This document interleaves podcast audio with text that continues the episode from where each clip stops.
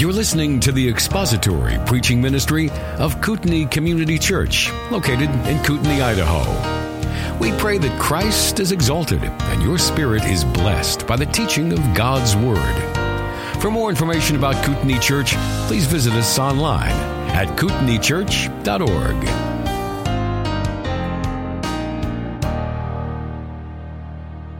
I invite you to take your copy of God's Word and open to 2 Timothy chapter 3.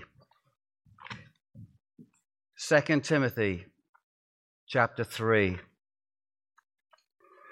It is a great joy and privilege to be with you, to have had the number of days I've had with you, and many of you have come to have conversations with. You're just most amazing people. I'm just uh, very, very glad to be here. I send you greetings from my home church in Peoria, Arizona, a uh, suburb of Phoenix. And um, I'm hoping the church will still be there when I get back because uh, I have uh, one of the elders who informed me that the message, the sermon he's going to preach, is about hell. and um, I thought that's great for Thanksgiving. I, I can. So uh, it reminded me of a bulletin announcement I heard years ago uh, went like this Next week's sermon, What is Hell? Come early and hear our choir practice.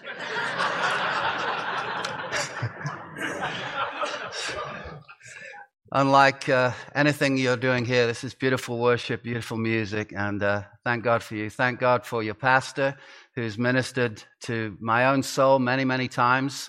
Many times I'm sure he's not aware of the uh, influence he has beyond the walls of this church, but uh, I'm one of the people affected, and it is a real privilege to be here and to fill this pulpit. I don't give up my pulpit easily, and I, I thank you for this. So, so appreciate it. Have you found Second Timothy? Chapter 3, and we're going to begin reading in verse 10, reading through to the end of the chapter. 2 Timothy chapter 3 and verse 10. And ladies and gentlemen, this is the word of God. You, however, have followed my teaching, my conduct, my aim in life, my faith, my patience, my love, my steadfastness, my persecutions and sufferings that happened to me at Antioch, at Iconium, and at Lystra, which persecutions I endured Yet from them all the Lord rescued me. Indeed, all who desire to live a godly life in Christ Jesus will be persecuted, while evil people and impostors will go on from bad to worse, deceiving and being deceived. But as for you, continue in what you have learned and have firmly believed, knowing from whom you learned it, and how from childhood you have been acquainted with the sacred writings which are able to make you wise for salvation through faith in Christ Jesus. All scripture is breathed out by God and profitable for teaching, for reproof, for correction, and for training in righteousness, that the man of God may be complete, equipped for every good work. Let's pray together. Gracious God, unveil your truth to us. We are blind unless you give us sight. We don't see what you wish us to see unless you open up our eyes. And we trust you to do that for each of us. We ask in Jesus' name, amen. I am a pastor, and um, when I'm asked the question, what is it that you do in conversations, I answer with, I'm a pastor. And uh, that can open some doors.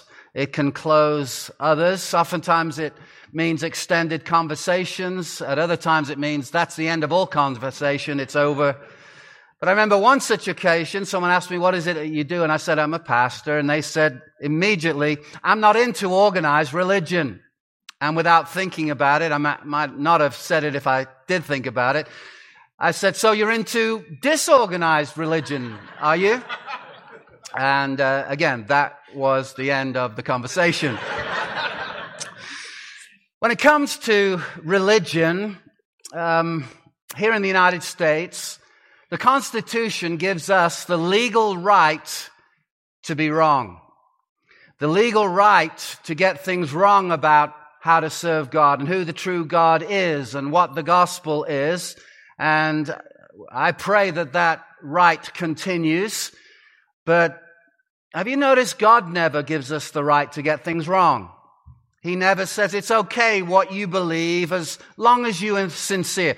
Uh, find me that verse in the Bible. I've been looking for it and I can't find it. But the U.S. Constitution gives us the, the right to believe strange things. And once we say, well, I don't want strange things to be taking place or believed in America, just realize what you're asking for. Whose definition is it of strange things are strange things? And it could be that once we uh, preclude one group from operating, it might be us that are next in line. So think about that. I don't know how long we'll have that right, but I'm enjoying the freedom, and we enjoy that freedom in the United States. So the Constitution gives us the legal right to believe any silly thing we like, but God never does. God never says, in matters of religion, believe and practice what you like as long as you're sincere. That's okay. From as early as Genesis chapter 4 in our Bibles, God makes it clear he does not accept all sacrifice, all worship. Uh, God accepted one brother's sacrifice and rejected the other. He accepted Abel and rejected Cain.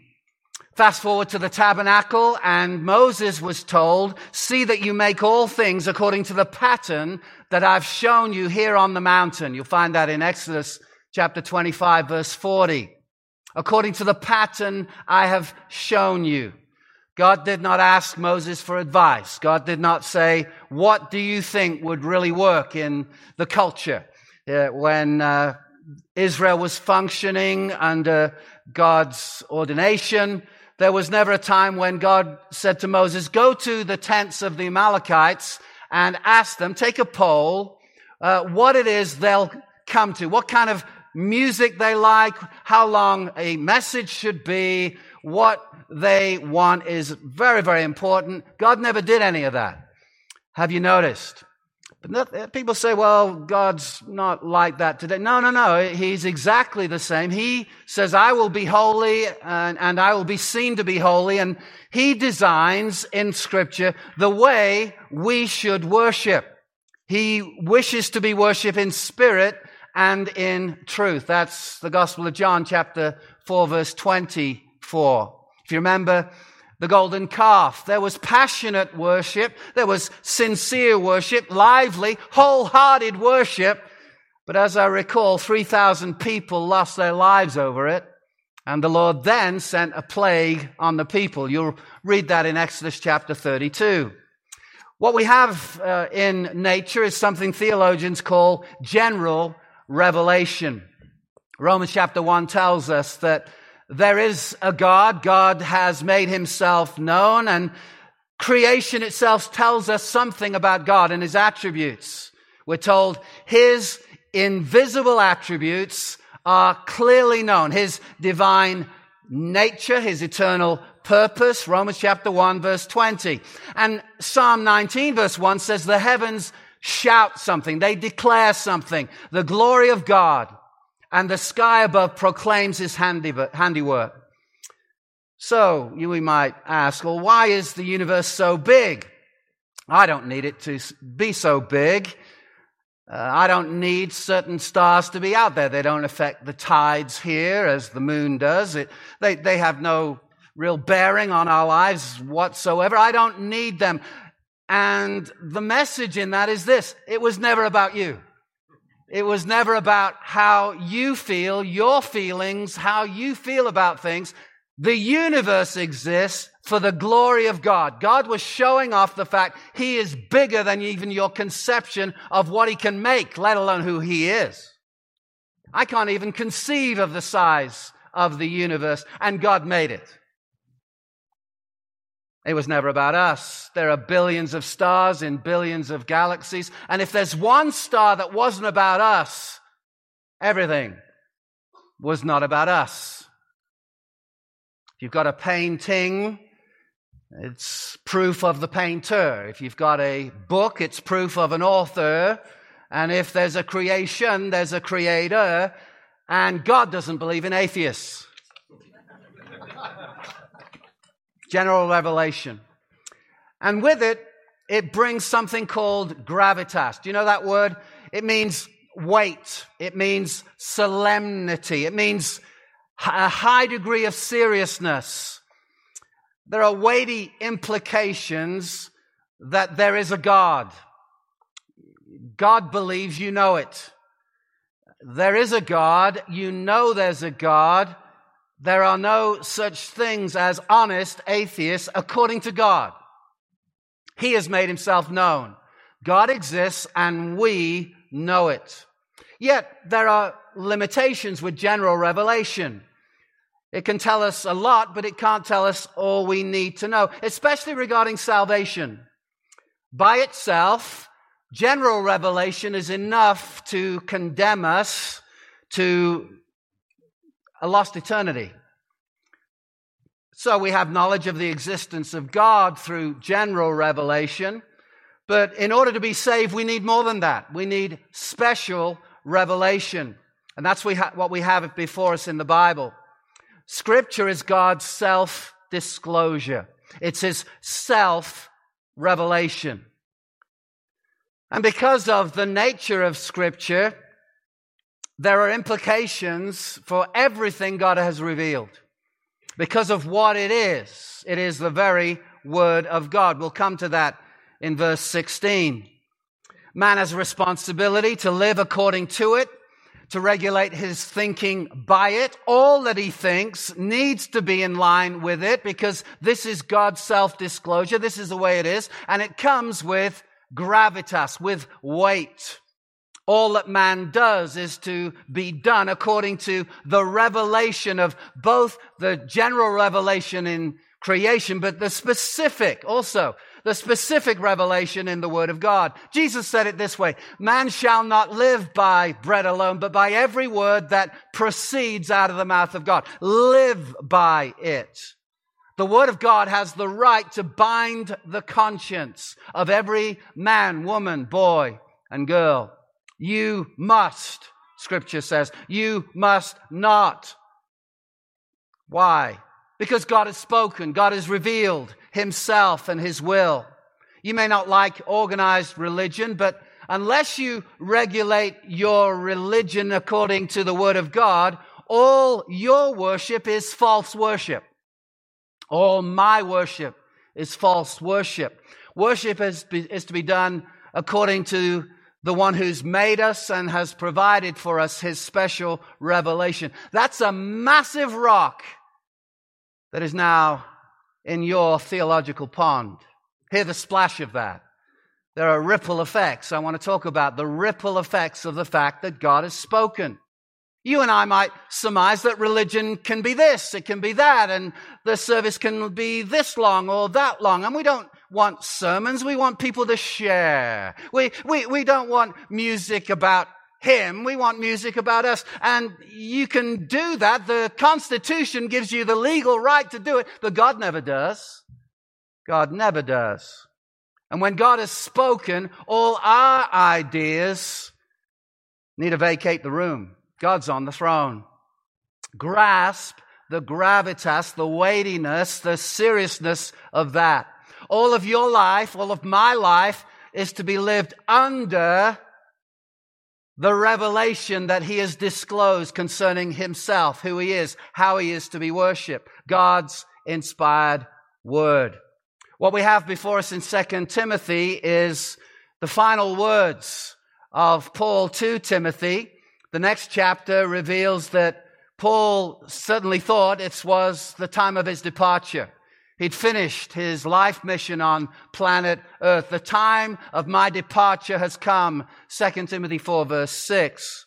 As we read verse 10, Paul instructs Timothy in this way. You, however, have followed my teaching, my conduct, my aim in life, my faith, my patience, my love, my steadfastness, My persecutions and sufferings that happened to me at Antioch, at Iconium and Lystra, which persecutions I endured, yet from them all the Lord delivered me. He rescued me and all who desire to live a godly life in Christ Jesus have a 50% chance of being persecuted. Is that, is that what your Bible says? No, they, they, they will be persecuted. If you're not being persecuted, let me introduce you to some people who can persecute you. I can give you their phone numbers. While, he says, verse 13, while evil people and impostors will go on from bad to worse, Deceiving and being deceived. Do You see that phrase? Deceiving and being deceived. Let me tell you, deceived people deceive people. You ever heard hurt people hurt people? Deceived people deceive people.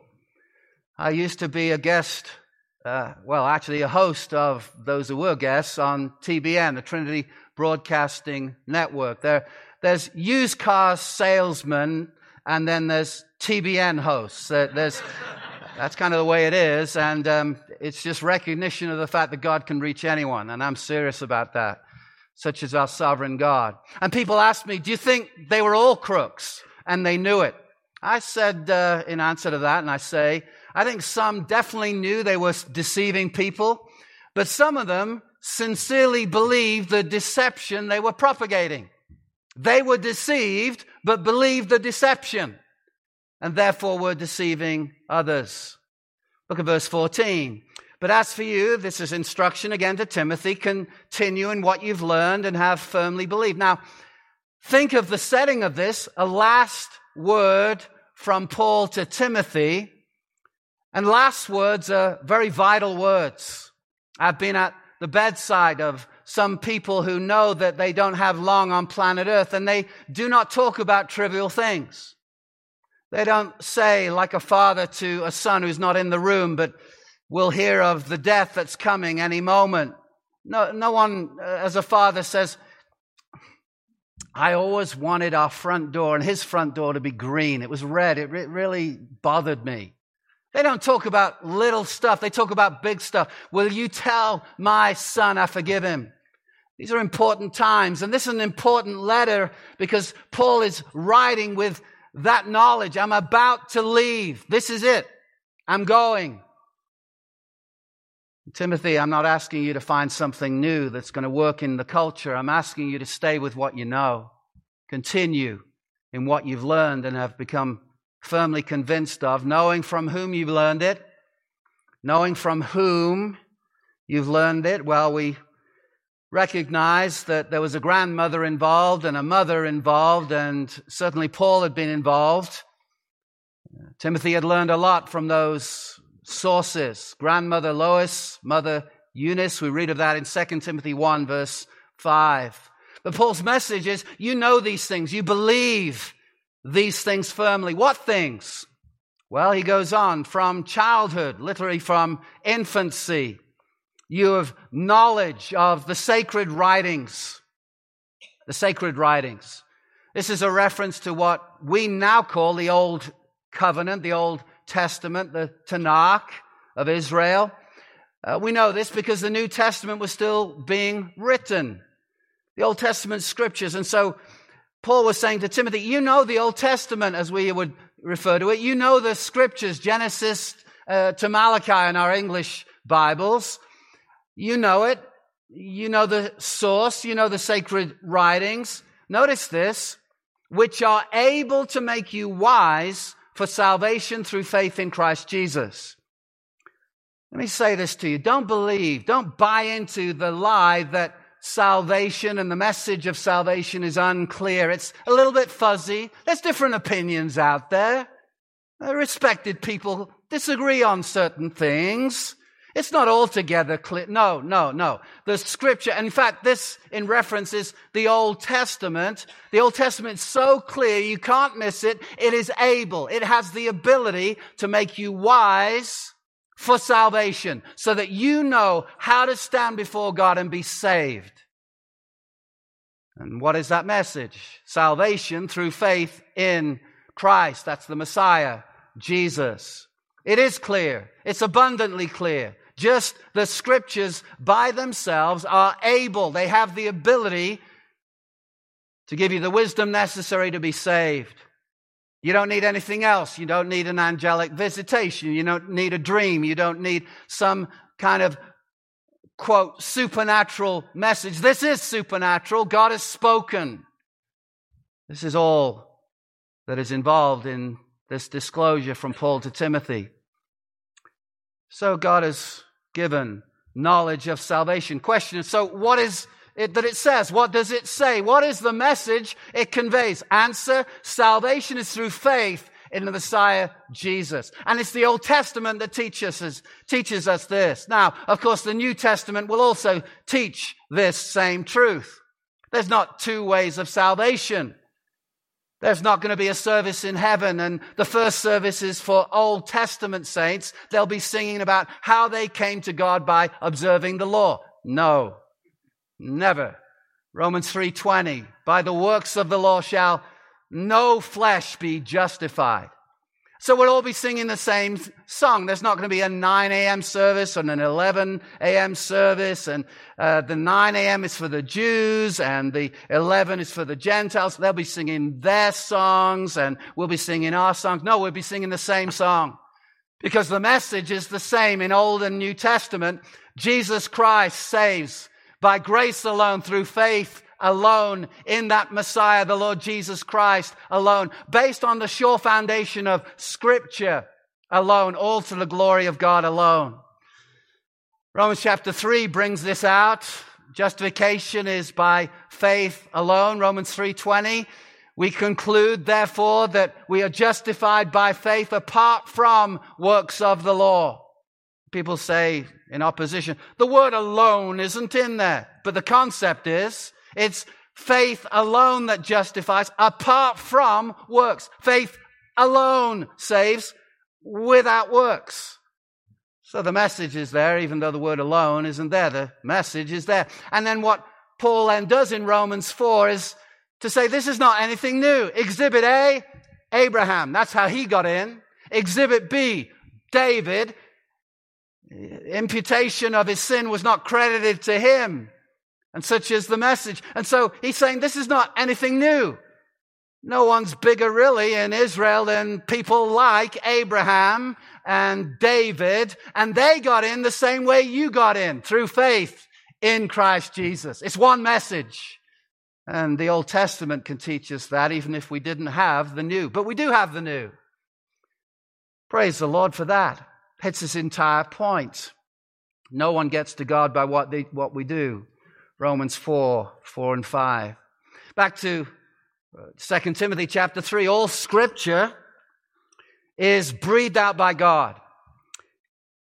Here, Paul is not addressing the extent of scripture, but the nature of scripture. Notice that in your Bibles, all scripture is. He's talking about the nature of scripture. Scripture, all of it, wherever you encounter it, Wherever you find it, all scripture is. It's speaking of its nature. Jesus had that view. In Matthew 22 31, he said to Sadducees, Have you not read what was spoken to you by God? Matthew 22 31. He was talking to people who were living hundreds of years after God had spoken in the book of Exodus. But in reading Exodus in the present time, hundreds of years after it was first written, Jesus' view was this. When you're reading scripture, God is speaking to you now. It's a living thing. It's not a dead book. Whenever you hear scripture read, God is speaking. That's why often churches will say, let's stand for the reading of God's word. This is different. This is different verbiage. This is different vocabulary. These are different words. These are holy words. This is a holy Bible. So it is. What's your view of the scripture? If you believe in Jesus, wouldn't you want to have Jesus' view of scripture? I don't know anything clearer, clearer than what we read in 2 Timothy 3 here. about the nature of Scripture. Let's continue reading. All Scripture is inspired, some translations put it, breathed out by God, the one in front of me. All Scripture is God breathed. Whatever and how many words we have in English, it expresses one word in the Greek, theopneustos. Theos means God and pneuma means to breathe. God breathed. This is the breath of God. This is God speaking, inspired by God. God is breathing out His word and has done so, and it has been captured in Scripture. All Scripture doesn't merely contain the word of God, it is the word of God.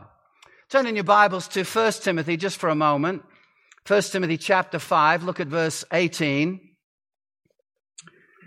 Paul writes this, for the scripture says, and then he makes a quotation. It's actually from Deuteronomy chapter 25. You shall not muzzle an ox when it treads out the grain. So Paul is making the statement, when you're reading Deuteronomy, it's scripture, and, in other words, the scripture says, and he quotes Deuteronomy, and the scripture says, the laborer deserves his wages. Well, where's that from? You won't find that verse in the Old Testament. You find it in the Gospel of Luke, chapter 10 and verse 7. And so Paul's view was when you're reading Luke, you're reading scripture. 2 Peter 3 verse 16. No need to turn to it for the sake of time, but Peter calls Paul's writings scripture. So all scripture is breathed out by God. Ladies and gentlemen, there's nothing on planet earth like your Bible. It is God breathed. It is inspired. And really that word is the word we use in English, inspired. But a more accurate translation would be expired because inspired means to breathe in, expire means to breathe out, but it would be confusing if your Bible's read, all scripture is expired. so it's the best we can do with our English language. But if we could understand the Greek, it's all scripture is breathed out by God. And because of its nature, there are ramifications. Let's look at four that are mentioned here. And profitable, that word means beneficial, productive, and sufficient. Profitable for teaching, Didaskalia means doctrine. It means divine instruction. You want to know what the will of God is? Scripture is more than enough in the way of sufficient for that purpose.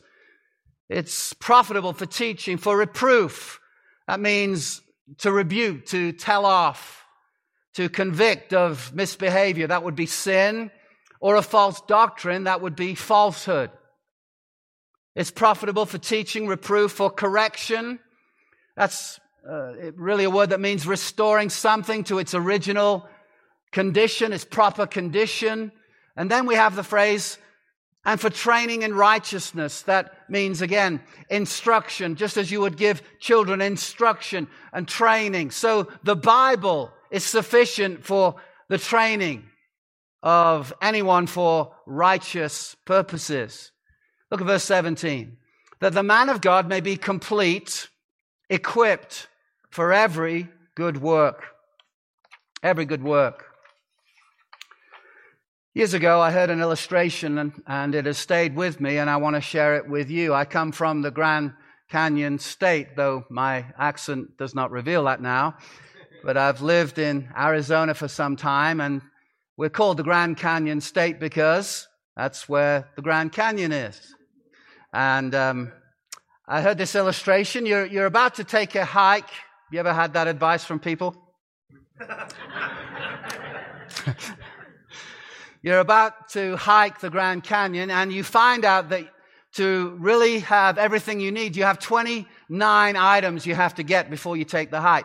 You need good boots. You need uh, a bottle of water. You need water supply. You need uh, probably a hat and sunglasses, and you definitely need a compass. 29 items. And then at the top of the Grand Canyon, there are two stores. Imagine that. Two stores at the top of the Grand Canyon. And the first store has 14 of the 29 items you need. And the second store has all 29 of the items you need for the hike. And what Paul is saying is scripture equips and fully equips you as the man of God for everything you need in your life and ministry. All 29 items you get in scripture. You don't need anything else. Don't even go to the other store. Why would you go there when you've got all you need in the second store? The Bible has everything we need. That's the message here. That the man of God may be complete, equipped, thoroughly equipped for every good work. No matter what the task before you, Timothy, you don't need anything other than the scripture. All scripture is inspired of God and it's profitable for those four things and it fully equips you for everything you need. I'm not here going to give you Big Pete's email address. You know what I mean by that? I'm being anachronistic. But there weren't emails. You understand there weren't emails back then, but but I'm not giving you access to Peter. You don't need that. Uh, you don't need a special council. You don't need a magisterium. You don't need a prophet. You don't need any kind of information that's flowing between your two ears. You're fully equipped by the scripture. You don't need the scripture plus. You got it all when you've got scripture. It fully equips you. It fully equips you for evangelism, for pastoral ministry, for counseling, for anything you need, every good work, every task of ministry. I'm leaving, but I'm leaving you fully equipped. What a message. There's no need for a pope. There's no need for further revelation. There's no need for anything but your Bible, Timothy. It's not necessary. And it's the Holy Spirit that has shown us this truth. And because the Bible is sufficient for ministry, it's sufficient for guidance. As a charismatic, I didn't understand this. In fact, I probably would have denied it if you pressed me. I don't know how the conversation would have gone, but I thought you needed the Bible plus something to happen between your ears and get a, a, an insight from God that's outside of Scripture. But I began to realize over time, and now I want to save you the time by telling you what I've learned over time, and that is what happens between my ears and your ears has no gravitas, no weight to bind the conscience. When God speaks, God speaks. He speaks with all his authority every time he speaks. Let me wrap this up with a story. There was a man who was trained for ministry, and he was a young man, fresh out of seminary, and he was now serving, having been placed just on the Sunday as the new second in line to the pastor, the associate pastor.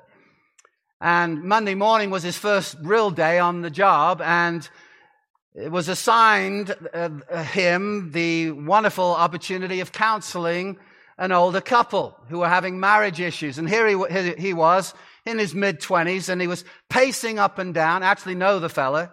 He was pacing up and down thinking, I'm not ready for this. What if they ask me questions and I don't know the answer and they know so much and they, they, they've, they've been married longer than I've been alive and I've got to tell them something and oh, and, and, and the pastor could see that this man was in great distress and he said, what's wrong? He says, I got this counseling appointment.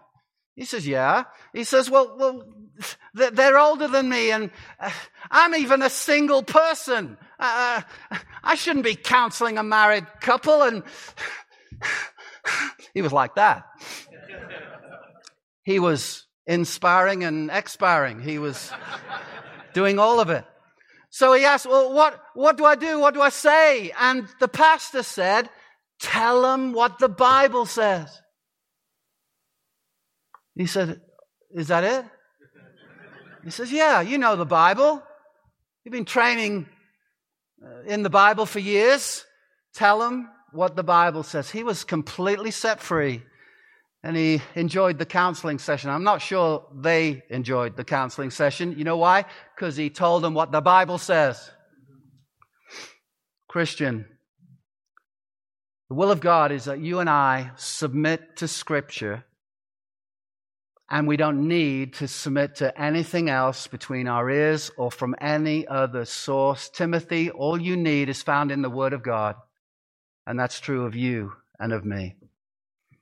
The message of the Bible is the message of the good news of the Lord Jesus Christ, which is that we're saved by faith in Christ Jesus.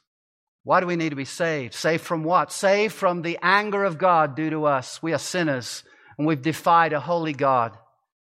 And God could have wiped us all off the planet, but in his love for this world, he sent his son, born of a virgin, into this world, who lived a flawless, perfect life. The law giver became the law keeper to save law breakers.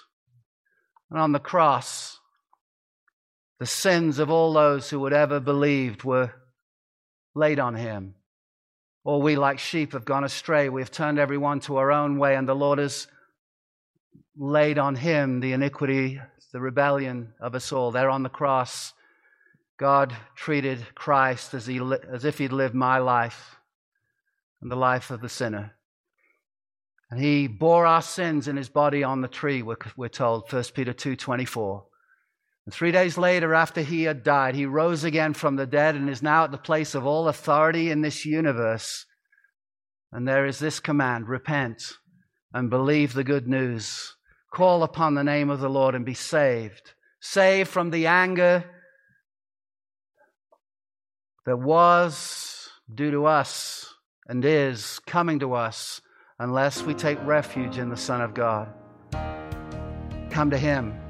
I plead with you to come to Him to believe not only the general revelation, there's a God out there somewhere, but the special revelation. Salvation is through faith in the Lord Jesus Christ. Thank you for listening to the latest podcast from Kootenai Church. If you'd like to learn more about Kootenai Church or to donate to our church ministry, you can do so online by visiting kootenaichurch.org. We hope you enjoyed this podcast and pray you'll join us again next time. Once again, thank you for listening.